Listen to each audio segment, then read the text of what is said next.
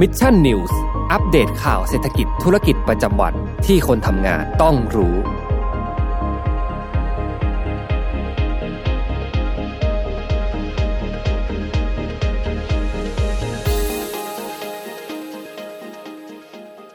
วัสดีครับยินดีต้อนรับเข้าสู่รายการ Mission News Live นะครับประจำวันพุธที่ 23 มีนาคม 2565 นะครับอยู่กับผมแจ็คทิลาติกเช่นเคยนะครับ6โมงตรงแบบนี้มาร่วมรับชมรับฟังข่าวสารสำหรับคนทำงานกันนะครับสวัสดีทุกทุกท่านเย็นวันพุธนี้ด้วยนะครับใครที่เข้ามาแล้วก็อย่าลืมกดไลค์กดแชร์เพื่อเป็นกำลังใจให้กันด้วยนะครับแล้วก็อย่าลืมสามารถเข้ามาร่วมคอมเมนต์พูดคุยกันได้นะครับสำหรับข่าวสารประจำวันนี้นะครับก็เดี๋ยววันนี้มีข่าวสารอะไรเกิดขึ้นบ้างเดี๋ยวเรามาอัปเดตกันนะครับก็อย่างที่ได้ หลายๆท่านนะฮะที่ใครติดตามรายการ Mission Daily Report เมื่อช่วงเช้านี้นะครับก็ต้องบอกเลยว่าบอสของเรากลับมาแล้วนะครับแล้วก็เชื่อว่าเป็นน่าจะเป็นอีกหนึ่งช่วงเวลาดีๆสำหรับแฟนๆ หลายๆท่านนะครับที่คิดถึงบอสนะฮะแล้วก็อาจจะไม่ได้ไปเข้าร่วมงาน MDR on stage นะครับก็รับรองว่าในช่วงนี้นะครับบอสของเรานะครับพิทัพคุณวิทย์หานอุตสาหะเนี่ยจะกลับมาอ่านข่าวบ่อยขึ้นแล้วนะครับ ยังไงก็ขอให้ติดตามกันด้วยนะฮะทั้งในช่วงเช้าแล้วก็ช่วงเย็นแบบนี้นะครับ ก็สวัสดีทุกท่านอีกรอบหนึ่งด้วยนะครับ อ่าสวัสดีคุณไพศาลด้วยนะครับ สวัสดีตอนเย็นแบบนี้ด้วยนะฮะก็เดี๋ยวเรามาลุยกันเลยแล้วกันนะครับ ในเรื่องของมาตรการนะครับลดค่าครองชีพ 10 มาตรการนะครับ ที่ทางคณะรัฐมนตรีเมื่อวานนี้เนี่ยที่ได้มีการประชุมกันนะครับ ได้มีการเคาะออกมาแล้วนะครับ ไฟเขียวเรียบร้อยนะครับ แล้วก็จะมีการดำเนินมาตรการนี้เนี่ยเป็นระยะเวลา 3 เดือนด้วยกันนะครับ แล้วก็มีการคาดการณ์ว่าจะเริ่มต้นนะครับ ตั้งแต่เดือนพฤษภาคม ถึงเดือนกรกฎาคมนั่นเองนะครับรายละเอียดเป็นอย่างไรเราไปดูกันนะฮะ ก็ในวันนี้นะครับที่ประชุมเมื่อวานนี้นะครับขออภัยนะฮะเมื่อวานนี้นะครับที่ประชุมคณะรัฐมนตรีนะครับได้มีพลเอกประยุทธ์จันโอชานะครับนายกรัฐมนตรีแล้วก็รัฐมนตรีว่าการกระทรวงกลาโหมเนี่ยเป็นประธานการประชุมนะครับ โดยพลเอกประยุทธ์เองนะครับก็ได้มีการเปิดเผยภายหลังการประชุมคณะรัฐมนตรีนะครับว่าที่ประชุมนะครับมีมติเห็นชอบ 10 มาตรการลดค่าครองชีพนะครับเพื่อช่วยบรรเทาผลกระทบ ให้กับประชาชนที่ได้รับผลกระทบจากสภาจากสภาวะราคาน้ำมันแพง แล้วก็สถานการณ์วิกฤตยูเครนรัสเซียนะครับเป็นระยะเวลาทั้งสิ้น 3 เดือนด้วยกันนะครับ เริ่มต้นเนี่ยเดือนพฤษภาคม ถึงเดือนกรกฎาคมปี 2565 นะครับ ก็อีกประมาณ 1 เดือนนะฮะรอให้ผ่านพ้นช่วงเดือนเมษายนขึ้นไป ก็มาตรการต่างๆ เหล่านี้เนี่ยก็จะมีผลบังคับใช้ต่อไปนั่นเองนะครับ ก็สำหรับมาตรการในตอนนี้นะครับอยู่ในช่วงที่ ขั้นตอนนะครับก็คือว่ากระทรวงแล้วก็หน่วยงานต่างๆ ที่เกี่ยวข้องเนี่ยจะมีการเร่งดำเนินการออกมาตรการทั้งหมดที่กล่าวมานะครับ แล้วก็ต้องมีมีการดำเนินการเนี่ยให้เป็นไปตามข้อกฎหมาย แล้วก็ข้อบังคับต่างๆนะครับ แล้วก็อาจจะมีการนำเสนอกลับเข้าสู่ที่ประชุมคณะรัฐมนตรีเพื่อพิจารณาแล้วก็อนุมัติเป็นการเร่งด่วนต่อไปนะครับสำหรับมาตรการทั้ง 10 มาตรการนะครับ ก็จะมีดังนี้ด้วยกันนะครับ ก็คือ 1. การเพิ่มเงินช่วยเหลือเพื่อซื้อก๊าซหุงต้มสำหรับผู้ถือบัตรสวัสดิการแห่งรัฐ 3.6 ล้านคนนะครับ โดยเพิ่มเงินจากเดิม 45 บาทเป็น 100 บาทต่อคนต่อ 3 เดือนนะครับ ข้อ2นะครับก็คือส่วนลดการซื้อก๊าซหุงต้มเดือนละ 100 บาทนะครับสำหรับผู้ค้าหาบเร่แผงลอย ที่ถือบัตรสวัสดิการแห่งรัฐจำนวนประมาณ 5,500 คนนะครับ ส่วนที่เหลือนะครับ ส่วนที่3นะครับก็จะเป็นช่วยเหลือค่าน้ำมันนะครับให้กับผู้ขับขี่มอเตอร์ไซค์รับจ้างที่ขึ้นทะเบียนไว้กับกรมการขนส่งทางบกจำนวน 157,000 คนนะครับ โดยช่วยลดค่าใช้จ่าย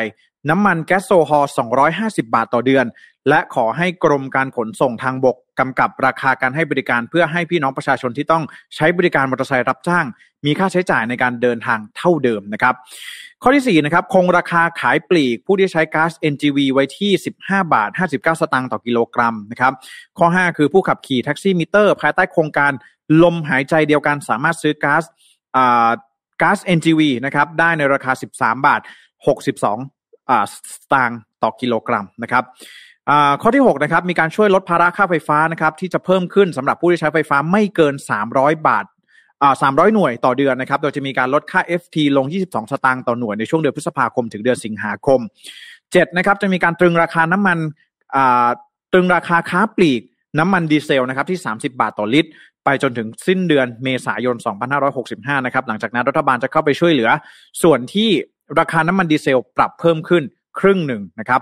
8นะครับกำกับดูแลการปรับราคาก๊าซหุงต้มในช่วงเดือนเมษายนถึงเดือนมิถุนายน โดยใช้กองทุนน้ำมันเชื้อเพลิง เข้าไปช่วยลดผลกระทบจากการปรับราคาไม่ให้สูงขึ้นจนเกินไปนะครับ9ลดอันนี้น่าจะหลายคนนะครับเรื่องของอประกันสังคมนะครับ ลดอัตราเงินสมทบนายจ้าง และก็ลูกจ้างที่อยู่ในระบบประกันสังคมมาตรา35อ่า33 จาก 5%เหลือเพียงแค่1%นะครับเพื่อให้ลูกจ้างแล้วก็นายจ้างสามารถ มีกำลังในการใช้จ่ายแล้วก็ผู้ประกอบการสามารถมีสภาพคล่องเพิ่มขึ้นในการดำเนินธุรกิจในช่วงต่อไป ส่วนข้อ 10นะครับคือการลดอัตราเงินสมทบผู้ประกันตนมาตรา 39 จาก 432 บาทต่อเดือนเหลือ 91 บาทนะครับแล้วก็ลดอัตราเงินสมทบของผู้ประกันตนมาตรา 40 ลงเหลือ 42 บาทถึง 180 บาทต่อเดือนนะครับทางด้านของอคุณธนากรวังบุญคงชนะนะครับโฆษกประจำสำนักนายกรัฐมนตรีนะครับก็ได้มีการกล่าวว่า นายกรัฐมนตรียังได้มีการสั่งการให้กระทรวงเกษตรและสหกรณ์นะครับ แล้วก็กระทรวงพาณิชย์ออกมาตรการช่วยเหลือเร่งด่วนนะครับ แก่พี่น้องเกษตรกรให้ได้มากที่สุด โดยเน้นนะครับในเรื่องของการใช้วัตถุดิบในประเทศนะครับ แล้วก็ให้กระทรวงการต่างประเทศประสานงานกับประเทศต่างๆ ในการจัดหาปัจจัยการผลิต ให้ที่จำเป็นเข้ามาในประเทศด้วยนะครับ พร้อมกันนี้นายกรัฐมนตรียังย้ำว่ารัฐบาลทุกกระทรวงทุกหน่วยงานกำลังทำงานอย่างหนัก เพื่อวางแผนช่วยเหลือประชาชนให้ได้มากที่สุดนะครับพ้นวิกฤตซ้อนวิกฤตไปให้ได้นะครับ โดยไม่มีใครถูกทิ้งไว้ข้างหลัง และเร่งเดินเดินหน้าตามแผนฟื้นฟูที่ได้วางไว้ระยะสั้นระยะกลางแล้วก็ระยะระยะยาวนะครับ ก็ต้องบอกว่าอันนี้เป็นมาตรการนะครับที่ทางภาครัฐเองได้มีการออกมา 10 ข้อด้วยกันนะครับ แล้วก็ที่คิดว่าน่าจะเป็นตอนนี้เนี่ย ถ้าเราสังเกตนะครับ ส่วนหนึ่งเลยเราจะไม่ได้เห็นแพ็กเกจที่เป็นแพ็กเกจคนละครึ่ง หรือแพ็กเกจเรารักกันหรืออะไรแบบนี้กันขึ้นมานะครับ เพราะว่าก็ต้องบอกว่าตอนนี้เนี่ยมาตรการต่างๆนะครับ มันเป็นมาตรการที่ปรับ ตามสภาพสภาวะทางเศรษฐกิจก็คือหนึ่งเคยคือในเรื่องของราคาน้ำมันที่ปรับตัวเพิ่มสูงขึ้นนะครับ ถ้าหากว่าเราดูมาตรการทั้ง 10 ข้อ เราก็จะเห็นได้ชัดนะครับว่าทุกๆมาตรการเนี่ยจะเน้นไปที่การสนับสนุน หรือว่าการลดภาระทางด้านพลังงานของประชาชนออกไปนะครับ ไม่ว่าจะเป็นเรื่องของก๊าซหุงต้ม ก๊าซ NGV นะครับไม่ว่าจะเป็นในเรื่องของราคาน้ำมันดีเซล ที่จะมีการตรึงราคาเอาไว้จนถึงช่วงสิ้นเดือนเมษายนนะครับ เพราะฉะนั้นแล้วนี่จะเป็นมาตรการที่ทางภาครัฐเองจะมีขึ้นในอีก 3 เดือน เพราะฉะนั้นก็ไม่แน่ใจเหมือนกันว่าคนละครึ่งจะมาอีกไหมนะครับ ในคนละครึ่งเฟสที่5นะครับแล้วก็มาตรการอื่นๆเนี่ยคิดว่าอาจจะไม่ได้เห็นมาตรการที่เหลือที่เราเคยมีมาตลอดช่วงระยะเวลากว่า 2 ปีเนี่ยจากทางภาครัฐอีกแล้วนั่นเองนะครับ ก็นี่เป็นอาจจะ เป็นเน้นในเรื่องของค่าพลังงานเป็นหลักนะครับ แล้วก็ที่เหลือเนี่ยจะเป็นในส่วนของเงินสมทบประกันสังคมนั่นเองนะครับ ทั้งมาตรา 33 แล้วก็ 39 แล้วก็ 40 ทั้งหมดนะครับ ก็เอามาฝากกันนะฮะสำหรับเงินเดือนของไทยหลายท่านนะครับตั้งแต่เดือนพฤษภาคม มิถุนายนกรกฎาคมเนี่ยก็จะมีเงินมากขึ้น เพราะว่ามีการลดอัตราการจ่ายเงินสมทบนะครับของทั้งนายจ้างแล้วก็ลูกจ้างนั่นเองนะครับวันนี้มาอัปเดตให้สำหรับ 10 มาตรการ ลดค่าครองชีพของทางภาครัฐนะครับ เอามาฝากกันนั่นเองนะครับ อืมอ่าคอมเมนต์ก็เข้ามาได้นะครับ คิดเห็นอย่างไรกันบ้างสำหรับมาตรการต่างๆ ถูกใจไม่ถูกใจอย่างไรนะครับ แต่ก็เชื่อว่ามาตรการต่างๆ เหล่านี้เนี่ยก็เป็นไปเพื่อลดความเดือดร้อนของประชาชนในด้านของพลังงานนั่นเองนะครับไปกันที่ข่าวต่อไปนะครับ บัตรฟีดมีใครรู้จักบัตรฟีดบ้างนะครับอ่าลองคอมเมนต์ก็เข้ามาได้นะ คือ ใครที่เคย ผมเชื่อว่าคนที่เสพ ไม่ใช่เสพใช้คำว่าเสพไม่ดี ใครที่ติดตามคอนเทนต์ YouTube ออนไลน์นะครับสื่อออนไลน์สื่อบันเทิงออนไลน์เนี่ยนะครับไม่ว่าจะเป็นช่องอ่า YouTube นะครับทั้งไทยและต่างประเทศเนี่ยนะครับน่าจะรู้จักกันดีกับ BuzzFeed นั่นเองนะครับ BuzzFeed เนี่ยจะโตมาในช่วงเดียวกับ Tasty อ่าใครเคยดูช่อง Tasty บ้างฮะที่เขามาสาธิตการทำอาหารต่างๆนะครับ ก็ต้องบอกก่อนว่าล่าสุดนี้นะครับ BuzzFeed เองนะครับ ก็มีรายงานออกมาเหมือนกันนะครับ ว่าตอนนี้ BuzzFeed เองนะครับ ซึ่งเป็นสื่อดิจิทัลนะครับ ที่เน้นการขายข่าวแบบไวรัลเนี่ยอาจจะต้องมีการปิดตัวนะครับสำนักข่าว BuzzFeed News ออกไปนะครับ หลังจากที่ BuzzFeed News เนี่ยประสบกับสภาวะขาดทุนปีละ 10 ล้านเหรียญสหรัฐนะครับ ก็ทำให้ BuzzFeed เองตอนนี้อยู่ในช่วงของการพิจารณานะครับ ในการที่จะปิดนะครับ ทีมข่าวของตนเองลงนั่นเองนะครับ โดยสาเหตุหลักๆนะครับที่ทำให้ BuzzFeed เนี่ยขาดทุนนะครับก็คือการทำข่าวแบบเน้นตามกระแสให้เป็นไวรัลนะครับจึงไม่สามารถทำกำไรได้ในระยะยาวนะครับ แล้วก็สำนักข่าว The New York Times เองยังให้ความเห็นว่าบัตรฟีดนิวส์เนี่ยจะเป็น a money losing division in of the company นะครับก็คือว่าขาที่เป็นขาคอนเทนต์ข่าวเนี่ยอาจจะเป็นขาที่ทำให้บริษัทขาดทุน แล้วก็อาจจะไม่สามารถสามารถทำข่าวได้อย่างจริงจังนั่นเองนะครับ โดยขณะที่ผู้ถือหุ้นนะครับ ซึ่งเป็นคณะผู้บริหารระดับสูงด้วยนะครับ ก็เริ่มมีการออกมากดดันให้โจนาเปเรตตี้นะครับ ซึ่งเป็น CEO ของ BuzzFeed เนี่ยยุบสำนักข่าวลงนะครับ โดยในวันอังคารที่ผ่านมาเนี่ยหุ้นของ BuzzFeed เองก็ปรับตัวลดลง 6%ในทันทีนะครับ โดยนอกจากนี้นะครับยังพบว่าบริษัทเองเนี่ยนะครับอาจจะต้องใช้เงินถึง 100 ล้านดอลลาร์สหรัฐนะครับในแต่ละปีเพื่อดำเนินกิจการในส่วนของ BuzzFeed News นะครับขณะที่รายละเอียดเนี่ยรวมถึงการตัดสินใจว่าจะยุบสำนักข่าวนี้ลงหรือไม่นั้น ตอนนี้ยังไม่สามารถเปิดเผยได้นะครับ อย่างไรก็ตามทางด้านของโจนาเปเรตินะครับซึ่งเป็นซีอีโอของบัตรฟีดเนี่ยก็ได้กล่าวว่า ตอนนี้บริษัทเองก็มีแผนที่ดำเนินการต่อไปนะครับเพื่อเพิ่มกำไรให้กับบัตรฟีสนิวส์ให้มากยิ่งขึ้นนะครับนอกจากนี้ยังมีการปรับโครงสร้างองค์กรนะครับอย่างเช่นการเปลี่ยนหัวหน้าในฝ่ายต่างๆนะครับแล้วก็การแต่งตั้งฝ่ายที่ดูแลเรื่องธุรกิจเป็นหลัก อีกทั้งยังมีการปลดพนักงานฮับโพสต์นะครับซึ่งเป็นสำนักข่าวภายใต้ของบัตรฟีสด้วยเช่นเดียวกันออกถึง 70 คนนะครับเพื่อพยายามที่จะรักษารายได้ให้มีสภาพคล่อง เพิ่มมากยิ่งขึ้น หรือว่าสภาพคล่องตามเดิมนั่นเองนะครับ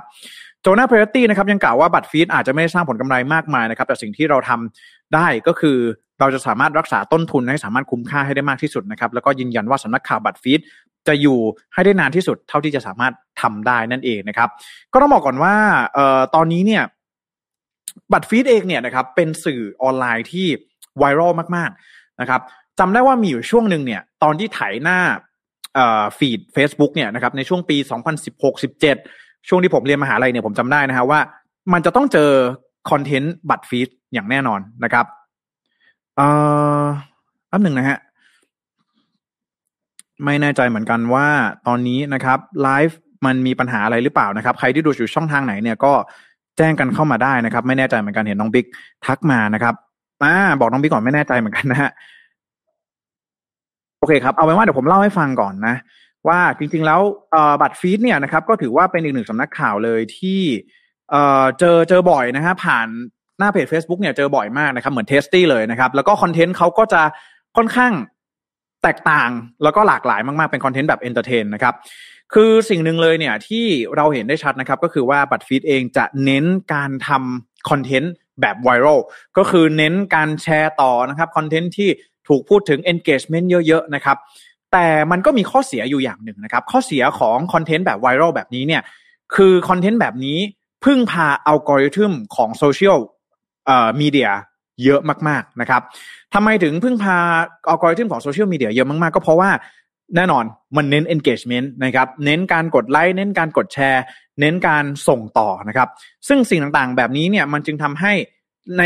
ช่วงที่ Facebook เองมีการปรับอัลกอริทึมมากยิ่งขึ้นเนี่ยนะครับ มันจึงทำให้คอนเทนต์ของ BuzzFeed เองเนี่ยไม่โผล่ขึ้นมาบนหน้าเอ่อบน news feed ของผู้ใช้งานหลายๆ คนนะครับ ซึ่งบอกต้องบอกงี้ก่อนว่าจริงๆแล้วการทำสื่อออนไลน์เนี่ยนะครับเอ่อสื่อออนไลน์เนี่ยอันนี้พูดถึงในสหรัฐนะในในฝั่งฝั่งของสหรัฐอเมริกานะครับในต่างประเทศนะ เราจะเห็นหลายโมเดลเช่นเดียวกันนะครับ อย่างเช่นถ้าหากว่าในกรณีที่ถูกพูดถึงกันเป็นอย่างมากพูดถึงกันเยอะๆเลยก็คือ New York Times นะครับ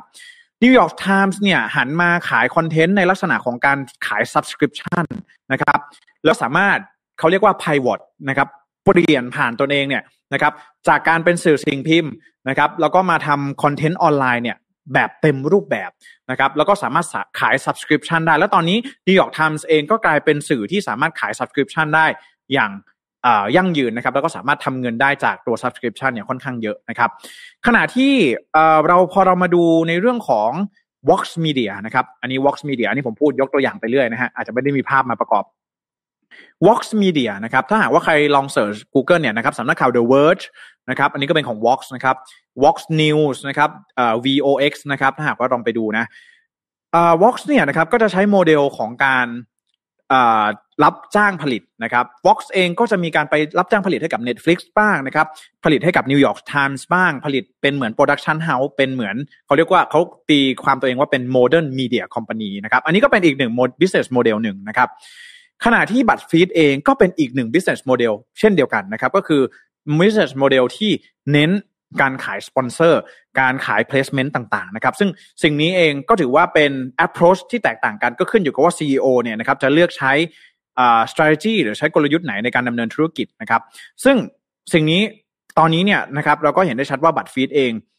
มันก็มีคำถามที่เกิดขึ้นเหมือนกันว่าเอ๊ะในอนาคตเนี่ยคอนเทนต์ข่าวจะเป็นคอนเทนต์ที่สามารถสร้าง revenue ให้กับสื่อออนไลน์ได้จริง ๆ หรือไม่นะครับแล้วก็กรณีของ BuzzFeed News เองเนี่ยก็อาจจะเป็นอีกหนึ่งกรณีที่ทำให้เราได้เห็นว่า BuzzFeed News นะครับหรือว่าหัวข้อข่าวเนี่ย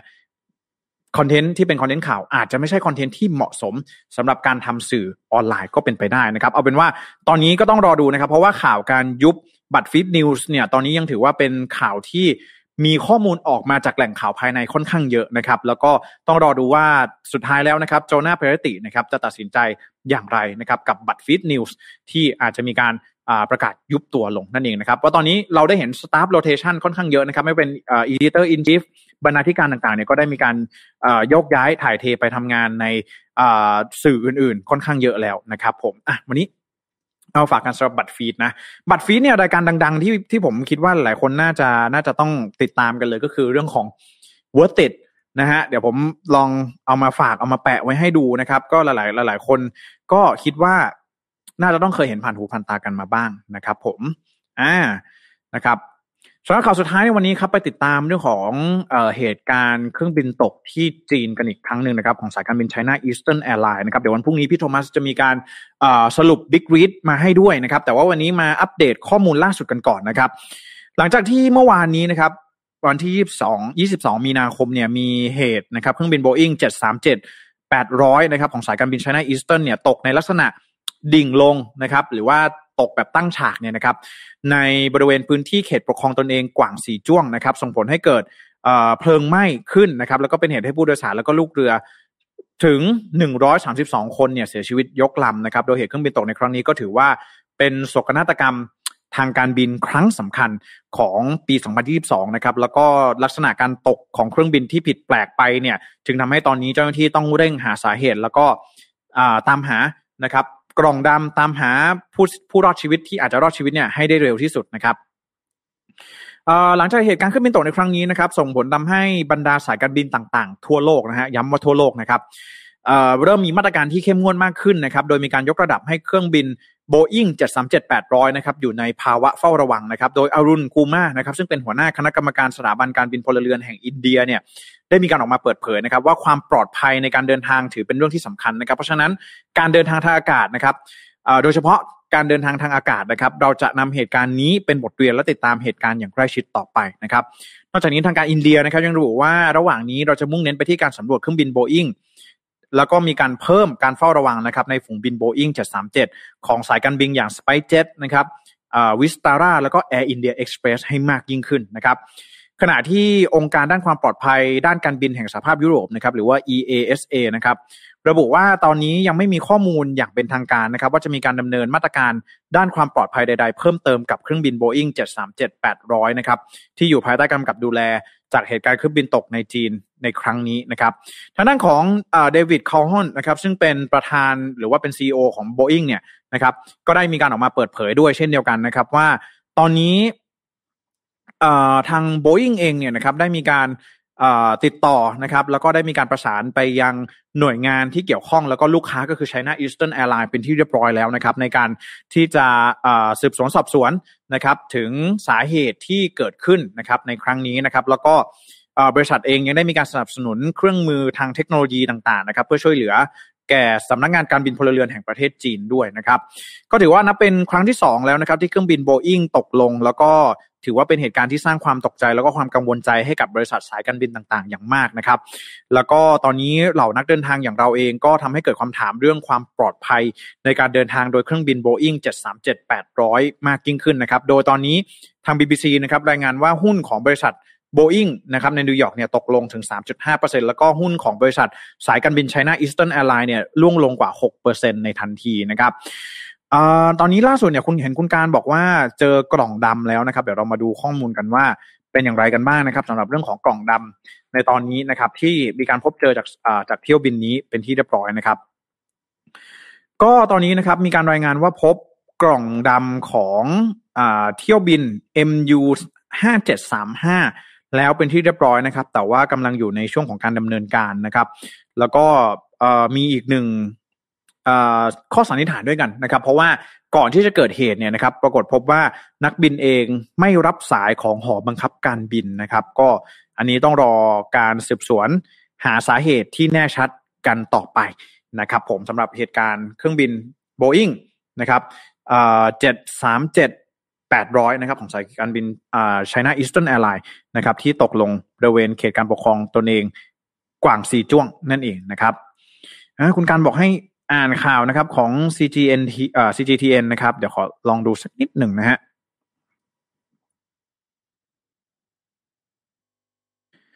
อืมซึ่งเหตุการณ์ในครั้งนี้ก็ต้องรอดูนะครับ เพราะว่าอย่างที่อย่างที่ผมได้รายงานไปเมื่อวานนี้ว่าหนึ่งก็คือ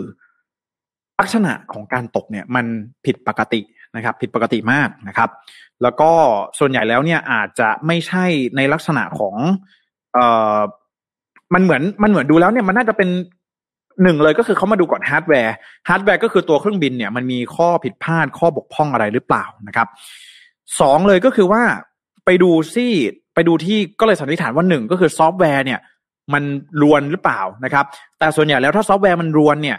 นักบินเองก็จะสามารถเขาเรียกว่าได้รับการฝึกมาแล้วนะครับ ให้สามารถที่จะประคองเครื่องได้นะครับ แต่สิ่งที่เกิดขึ้นเลยก็คือว่า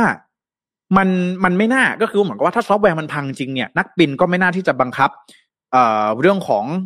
สามารถที่จะบังคับเครื่องบินให้กลับมาบินอย่างปกติได้นะครับ แต่ว่าสุดท้ายแล้วเนี่ย ก็เลยเป็นคำถามที่เกิดขึ้นว่า เอ๊ะ หรือว่าเป็นในเรื่องของความผิดพลาดของนักบินเองนั่นเองนะครับเดี๋ยวลองดูนะฮะเอ่อโอเค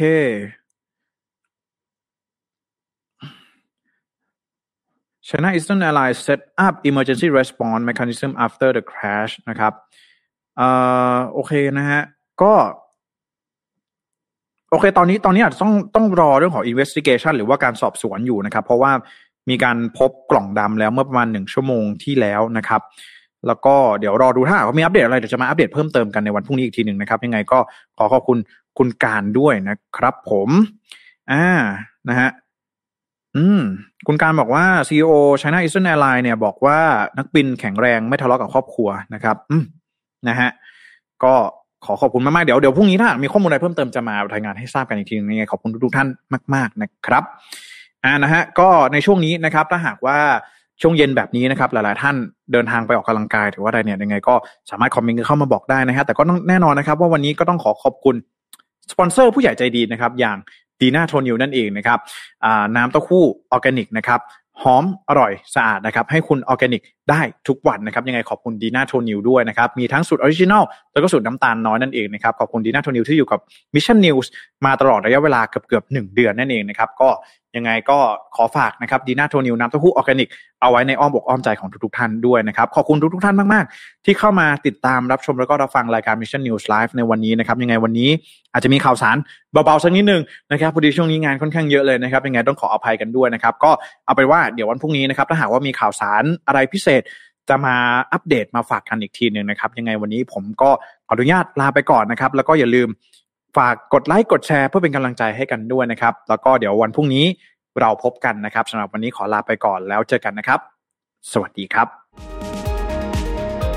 Mission News อัปเดตข่าวเศรษฐกิจธุรกิจประจำวันที่คนทำงานต้องรู้